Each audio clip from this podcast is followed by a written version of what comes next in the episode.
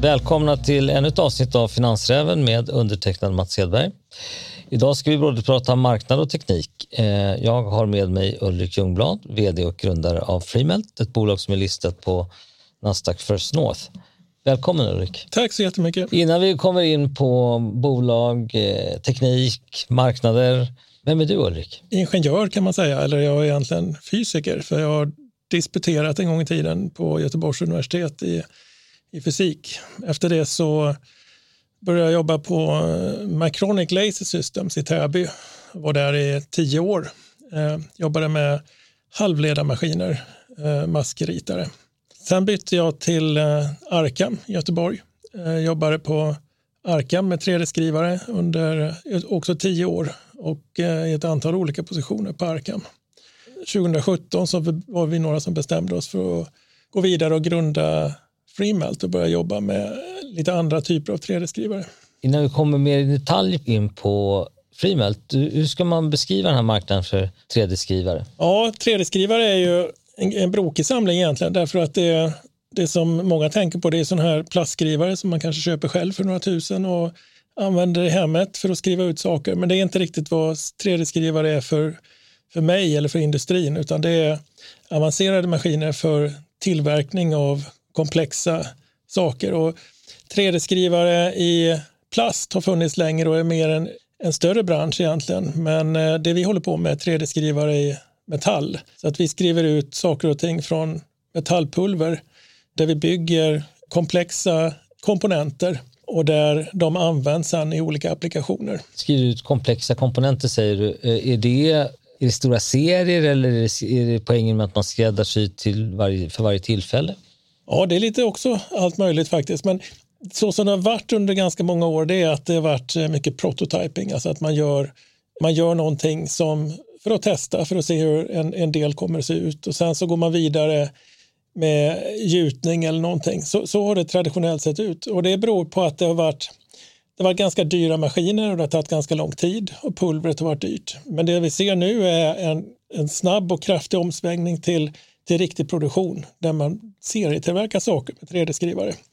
Och det här är en riktig game changer därför att då helt plötsligt pratar vi stora serier och eh, och en användning som gör att, att det här blir en, en mainstream-applikation för tillverkning i världen. Och nu pratar vi marknaden för industriella maskiner eller mer avancerade. Hur långt har den här marknaden kommit? Vad är det för tillväxt? Tillväxten har, är ganska hög. Den har varit eh, mellan 20 och 40 procent när det gäller maskinförsäljningar under ganska lång tid. Sen så har det varit en rejäl dipp under pandemin när det varit ner på låga ensiffriga tillväxtsiffror. Men nu är det uppe igen. Jag såg något institut som gör såna här marknadsundersökningar som visade att det var 16 procents tillväxt förra året och att det kommer bli ännu högre tillbaka till de gamla siffrorna. Det är ju egentligen en teknik som, som används i ett antal olika eh, vertikaler eller branscher. Så att eh, additiv tillverkning eller 3D-printing då, det är ju det är egentligen en, en ganska brokig bransch om man betraktar det som, som så därför att den, den finns i ett antal olika branscher det är väldigt olika hur långt det har kommit. Eh, om man tar den branschen då där, där genomslaget är störst och det är att eh, skriva ut när det gäller metall då, det är att skriva ut implantat, ortopediska implantat. Där är det nu mellan 3 och 4 procent av alla implantat som används i världen som skrivs ut med 3D-skrivare. Och det här växer också väldigt snabbt så att det är allt, allt fler implantat och där tror man att det kommer att bli huvuddelen av alla implantat som opereras in i människor kommer att göras med 3D-printing framöver. Men i andra branscher så är det väldigt mycket tidigare och, och fortfarande på prototypstadiet så att säga. Så att det, det, varierar ganska kraftigt. Om vi då tar marknaden för implantat där ni är verksamma bland annat. Eh, hur stor är en sån här marknad? Implantatmarknaden i världen säger man är ungefär den är drygt 50 Eh, miljarder dollar. 500 miljoner kronor. Att det är en väldigt, väldigt stor marknad. Då pratar man om slutprodukterna till, till kunder. Det som man tar ut pris för, för en, i, i operationerna så att säga. Men det är fortfarande en väldigt, väldigt stor marknad och det här är ändå bara en av flera marknader där 3D-printing växer ganska snabbt till serieproduktion. Man har pratat mycket när det gäller just 3D-printing att ja, nu ska det slå igenom på, på bred front. Kan man säga att det är nu det händer? Det kan man kanske säga. Det, det, det händer ju åtminstone i vissa branscher, men det kommer också hända framöver och det har väl också hänt lite grann tidigare. Men, men det, det är väldigt tydligt att med de kostnader som har gått ner både för råmaterialet och för själva skrivarna att använda skrivarna därför att de blir snabbare och så vidare så är det ju ganska tydligt att nu är det verkligen, finns det förutsättningar för att använda 3D-printing i serieproduktion på, på, på ganska, i, i, i flera tillämpningar. Och ju, ju billigare det blir eh, både pulvret, alltså metallpulvret och också användning av maskinerna, desto fler branscher kommer att börja använda 3D-printing. För det finns ofta stora fördelar eh, rent applikationsmässigt med 3D-printing jämfört med traditionell tillverkning. Du ger ett litet ödmjukt intryck, men jag har ju kollat upp dig och du, du sägs ju vara en av hjärnorna bakom Arkham som blev väldigt framgångsrikt. Men hur skulle du beskriva Freemelt i förhållande till Arkham? Vi startade ju Freemelt därför att vi tyckte att det behövdes någonting, någonting nytt när det gäller 3D-printing eh, i metall med elektronstråleteknik. Så att vi är ju ganska unika i den här branschen därför att de flesta eh, företag som säljer 3D-printers bygger på laserteknik. Vi använder elektronstråle istället, precis som Arkham gör. Vad är då skillnaden frågar man sig? Jo, det är att vissa applikationer så får man bättre materialegenskaper med elektronstråle. Man tillverkar i en vakuummiljö istället för i en, i en öppen, mera luftfylld eh, miljö. Så det gör också att man kan tillverka vid högre tillverkningstemperatur. Så att hela, hela komponenten vi bygger är på många hundra grader. Det kan man inte göra i en lasermaskin. Och de här sakerna gör att man kan göra saker som, som är till större nytta i vissa applikationer. Bättre materialkvalitet, man kan ha bättre formstabilitet under tiden man bygger delarna och så vidare. Så vad vi tyckte var att det behövdes komplement till Arca-maskinerna. Arca är också ganska inriktade på väldigt få nischer så att det är en väldigt stor och även växande marknad och där elektronstråletekniken har en, har en betydande poäng. Och vi har också designat maskinerna annorlunda för att passa vissa andra applikationer bättre. Så att vi är inte bara ett komplement utan vi riktar oss också mot, mot nya, nya marknader som man kanske inte når riktigt med Arca-maskinerna tycker vi. Okej, nu har ni hållit på ett par år med Freemelt, tagit in pengar, skulle du säga att ni fortfarande är ett förhoppningsbolag eller börjar ni ha liksom kommersiell bärkraft i verksamheten?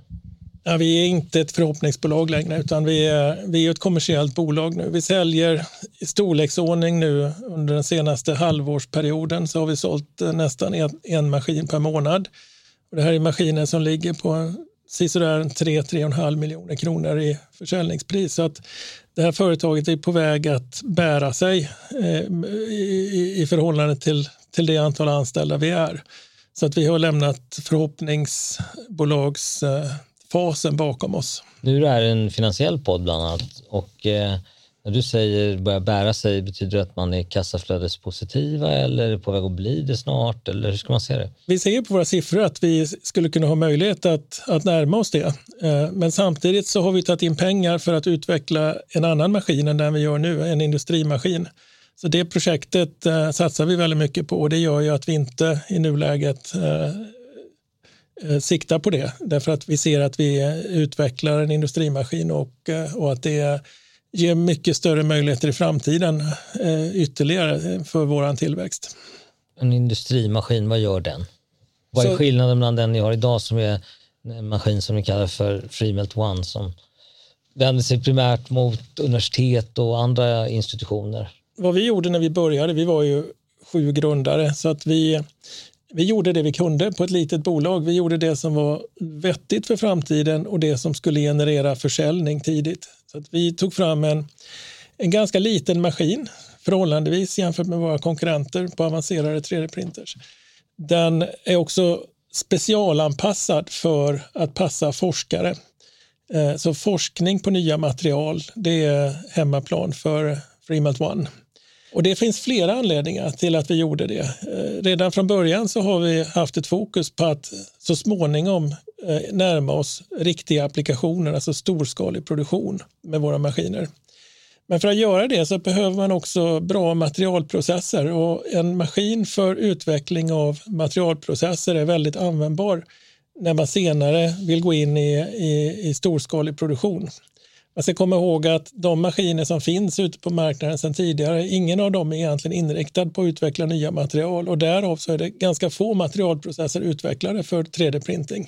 Vi har utvecklat och säljer en maskin för, som är speciell för, speciellt avpassad för, mat, för materialutveckling och de, alla de kunder vi har nu gör mycket materialutveckling och de här materialen generellt har ju industriella tillämpningar i framtiden. Så det gör att våra nuvarande kunder inom universitet, institut men också forskningsavdelningar på stora företag de genererar ju nu möjligheter för framtiden för oss och med vår kommande industriella maskin. Så när vi pratar om Freemelt One så är det en maskin för forskning och utveckling där man också kan printa komplexa saker men den är inte en maskin för snabb och effektiv produktion. Utan det vi, det vi nu gör då med de medel vi tagit in det är att vi utvecklar en fullskalig industrimaskin som ska egentligen arbeta 24-7 i fabriker för att uh, tillverka saker framöver. Okej, okay, vi backar till Freemelt One, uh, den som är mot institutioner, akademisk värld och forskningsavdelningar. Det låter som en ganska begränsad marknad. Skulle du säga att den, skulle du beskriva den marknaden? Är den liksom kommersiellt bärkraftig? Ja, för ett företag som som oss då, som är ja, 30-40 anställda, så, så med de priser som är på de maskinerna så är, så är vi ju på väg mot break-even när det gäller just den, den applikationen. Alltså applikationen forskning och utveckling.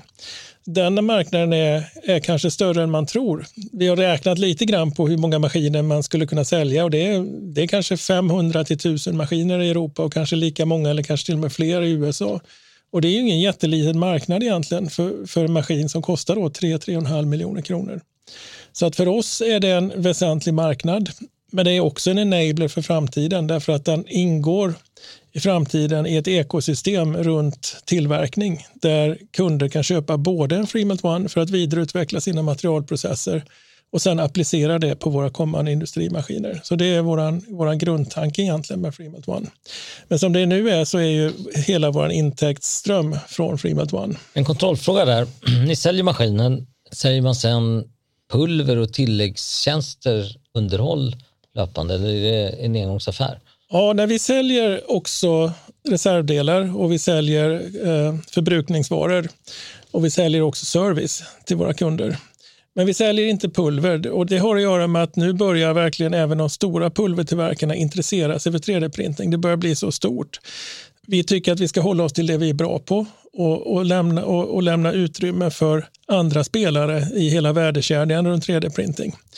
Det gäller också andra saker som mjukvara, efterbehandling och, och så vidare. Så att det här är på väg att bli en riktig bransch. Så att säga. Jag brukar säga att 3D-printing tills för några år sedan har varit ungefär som om Volvo Cars skulle sälja bilar men också borra efter olja, driva raffinaderier och körskolor. Och, och det där är ju inte en, en riktig hållbar bransch egentligen utan det är först nu när det börjar bli stort som vi ser att, att samarbete och roadmaps, gemensamma roadmaps för alla företag i den här branschen börjar få, få inflytande och det gör ju också att, att allt detta blir mycket mer effektivt när, när många spelare i olika delar av den här tillverkningskedjan samarbetar. Men då bara få backa, om vi säljer en maskin för 3 miljoner, hur mycket sen kan man tänka sig att det blir i försäljning av reservdelar och service och sådär? Den stora intäkten på Freemelt One är ju försäljningen av maskinen. Så att, eh, okay. så att eh, vi, vi servar våra kunder med reservdelar och så vidare. Men den, den, när det gäller just till forskarvärlden så är ju den stora intäkten är försäljning av själva maskinen. Men det är också naturligt i den branschen därför att så som affären ser ut för ett universitet det är att man skaffar pengar för att köpa en maskin och det är där man har någorlunda lätt att få funding mm. medan man har mycket svårare för, för att få funding för ja, reservdelar, service och så vidare. Det, det ser ju helt annorlunda ut när det gäller industriell produktion. Hur eh, ser konkurrenssituationen ut för den här typen av maskiner? För det första så har vi ju konkurrens eh, från andra 3D-skrivare. Eh, lasermaskinerna överlappar bara delvis med våra applikationer och vi har ju också valt att inrikta oss för framtiden mot applikationer där vi verkligen har ett starkt överläge mot, mot våra laserkonkurrenter elektronstrålemaskiner så är det ju Arcam som är ganska hårt inriktad mot de ägs ju av GE, General Electric, som använder maskinerna för produktion av sina egna delar till sina egna flygmotorer. Så de är ganska starkt inriktade mot det, men de säljer också maskiner till implantatmarknaden till exempel. Vi ser ju många andra branscher där det finns stora möjligheter för elektronstrålemaskiner. Men egentligen på lång sikt så är ju våra största konkurrenter de som tillverkar saker med traditionell teknik, alltså gjutning och maskinbearbetning. Och det är ju enormt mycket större marknad än det som idag finns för 3D-printing. Så genom att bygga snabbare maskiner som kan tillverka till lägre kostnad så kan vi också äta oss in på en jättemarknad när det gäller konkurrens med sådana maskiner som, är, som inriktar sig mot traditionell tillverkning. Spännande. Nu är det försäljning av Freemelt One som är det primära, men ni utvecklar också en industriellt inriktad maskin.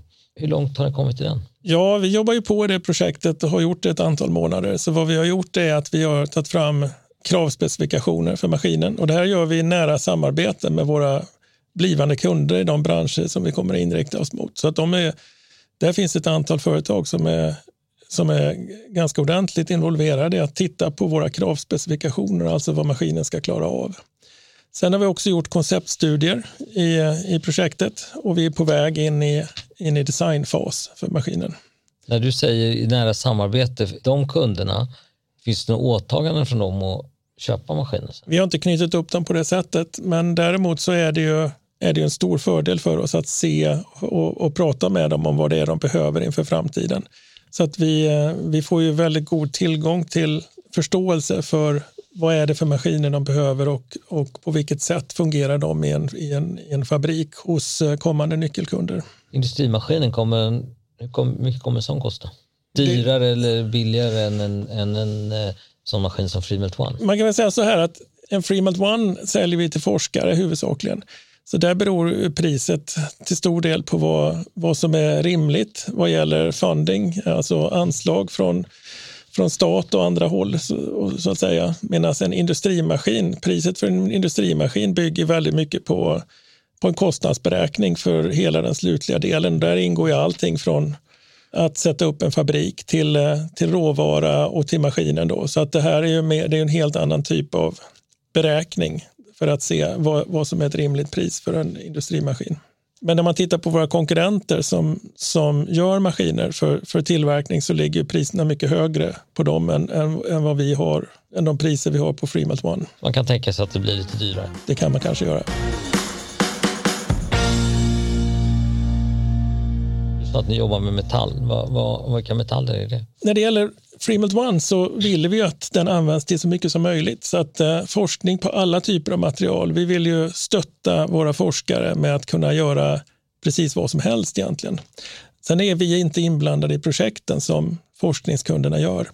När det gäller industrimaskinen så har vi gjort en, en ganska stor affärs, eh, vad säger, en businessplan för det, där vi har utvärderat olika marknader och vad som är fördelaktigt med våran typ av teknik och där det dessutom finns goda möjligheter till tillväxt i framtiden. Så vi kommer ju inrikta oss mot sådana kunder och gör det redan då i och med att vi har tagit in kunder i utvecklingsarbetet av maskinen.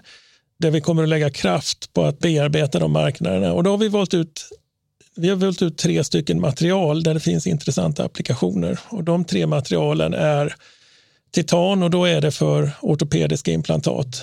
Eh, det är koppar, ultrarent koppar, vilket är väldigt fördelaktigt när man har en vakuumteknik. Ultrarent koppar för främst för elektromobilitet, alltså elektriska bilar och sånt. Det sitter allt mer koppar i elbilar och eh, även batterier. Och sen det tredje eh, materialet, vilket är väldigt spännande, det är volfram som används för ett antal olika saker och där lär vi oss varje dag allt mer om vilka stora applikationer det finns för volfram. Och volfram är ett material som där vi har väldigt, väldigt stor fördel jämfört med våra laserkonkurrenter därför att med en elektronstråleteknik i vakuum där vi kan bygga vid hög temperatur så undviker vi sprickbildning i materialet när vi bygger delarna. Volfram är väldigt svårt att bygga vid låga temperaturer eh, så som lasermaskinerna gör. Så att eh, när det gäller kvalitet så, så ser vi att det var en riktigt stor fördel jämfört med våra laserkonkurrenter. Wolfram är ju ett material man inte har, eller i alla fall jag har inte någon relation till det. Vad jag förstår så är det ju både tungt och tål höga grader. Och vad är det för fördelar? Det är det materialet i det periodiska systemet som har allra högst smältpunkt, över 3500 grader. Så att det är ett material som tål väldigt hög värmebelastning i applikationer. Sen så är det som sagt väldigt tungt. Det engelska ordet heter ju, det heter ju tungsten på engelska som egentligen kommer från svenskan därför att det, det var här man hittade det här materialet först. Så att tungsten är, är egentligen Aha. svenska men vi har valt det mer tyska ordet wolfram i Sverige för, för det här materialet. Och Det beror på att det är då väldigt, väldigt tungt. Det är ett material som väger betydligt mer än bly. Och Det i sin tur gör att man kan använda det för vissa applikationer som motvikter på rotorblad eller i vingspetsar på flygplan och så vidare. Även i Formel 1 så används det i alla Formel 1-bilar för att placera ut tyngden väldigt lågt och väldigt långt ut i bilen. Jaha, nu tror jag många som blir extra intresserade. Vad spännande. Det är också ett material som har andra bra egenskaper. Det är väldigt icke-korrosivt, alltså det rostar inte. Så att eh, även i, i, i sådana här Eh, miljöer där man vill, där man vill använda någonting som är tungt och, och för, för, bearbetning men i svåra miljöer, till exempel downhole-applikationer i, i oil and gas till exempel, så kan man tänka sig att volfram är ett utmärkt material. Givet den mer ansträngda säkerhetspolitiska situation vi har idag med krig och upprustning och sådär, kommer intresset för produkter av Wolfram öka då tror du? Vi vet inte så mycket om det här, men vi har fått ett antal intressanta förfrågningar från försvarsindustri. Eh, därför det verkar som att Wolfram också används i flygande komponenter. Eh, vi antar att det är robotsystem och liknande. Det är ju spännande också i dessa tider att, att om vi skulle kunna hjälpa till på det sättet också. Och hur många av era konkurrenter jobbar med Wolfram? Vi vet att, att det används för vissa eh, applikationer och då är det lasermaskiner som används för Eh, för en komponent eh, som, eh, som sitter i röntgenutrustning, medicinsk röntgenutrustning. Och det är för att styra radioaktiv strålning. I röntgenutrustningar vill man göra bestrålning och så vidare och man vill också ha sensorer som läser av strålning. Och då finns det en komponent som, som styr strålningen. Det är också, Wolfram är också väldigt bra på att skärma strålning. Och den komponenten tillverkas i, idag i flera hundratusen exemplar med hjälp av lasermaskiner. Men när det är besvärligt då, det är tunnväggiga konstruktioner så det går att tillverka i lasermaskiner. Men det är också problem med eh, sprickbildning och så vidare. Så att eh, där vet vi att vi, att vi har en bra, ett bra läge för framtiden. Så Wolfram kan bli bingo för er? Wolfram kan absolut bli bingo för oss. Det, det är ett material vi förstår passar väldigt bra i, i vår teknik. Och vi förstår också att det är mycket, mycket större eh, applikationsmässigt både nu och för framtiden. Vi gör nu processutveckling för Wolfram i vårt labb eh, kontinuerligt i en maskin för att kunna serva de här marknaderna i framtiden. Vilken spännande bild du målar upp. Den är väldigt spännande faktiskt. Vi, vi tycker det här är, är väldigt roligt och, det, och det, det, det som är kul är att vi har en stabil försäljning av Freemelt One och att vi också ser de här applikationerna för vår kommande industrimaskin. Så att, så att vi, vi känner ju en, en trygghet, en viss stabilitet när vi nu går vidare då och, och ska börja bearbeta riktigt stora marknader för, för serieproduktion. 2023, kan det bli den typ av genombrottsår? Det kan man ju alltid hoppas på, åtminstone ett tillväxtår hoppas vi. Kan du säga någonting om, kommer ni behöva göra ytterligare nyemissioner? Är det att räkna med eller tror du att ni kommer klara er? Det får vi se. Vi, vi har ju tagit in, vi tog in 85 miljoner i anslutning till våran, eh, till våran IPO. Och de pengarna är avsatta för att kunna göra utveckling av industrimaskinen. Så att eh, det återstår väl att se framöver. Och organisationen, är den eh, på plats och, och klarar av en kommersiell uppskalning? Ja, vi fortsätter att anställa nu, och, men vi har ju en, en ledningsgrupp som, som är satt sedan ja, sedan ett år tillbaka eh, och, och, där vi nu bygger organisation för att klara av eh, den här uppskalningen. Både när det gäller produktion av maskiner men också utveckling där vi också fortsätter att anställa. Och sen så behöver vi också förstärka upp på servicesidan i takt med att vi säljer allt fler maskiner när det gäller service av, av maskinerna i fält. Ulrik Ljungblad, det här var väldigt spännande tycker jag. Vad roligt. Jag hoppas, jag hoppas att vi får fortsätta följa Freement och Tack så hemskt mycket och lycka till. Tack så hemskt mycket för att jag fick vara med.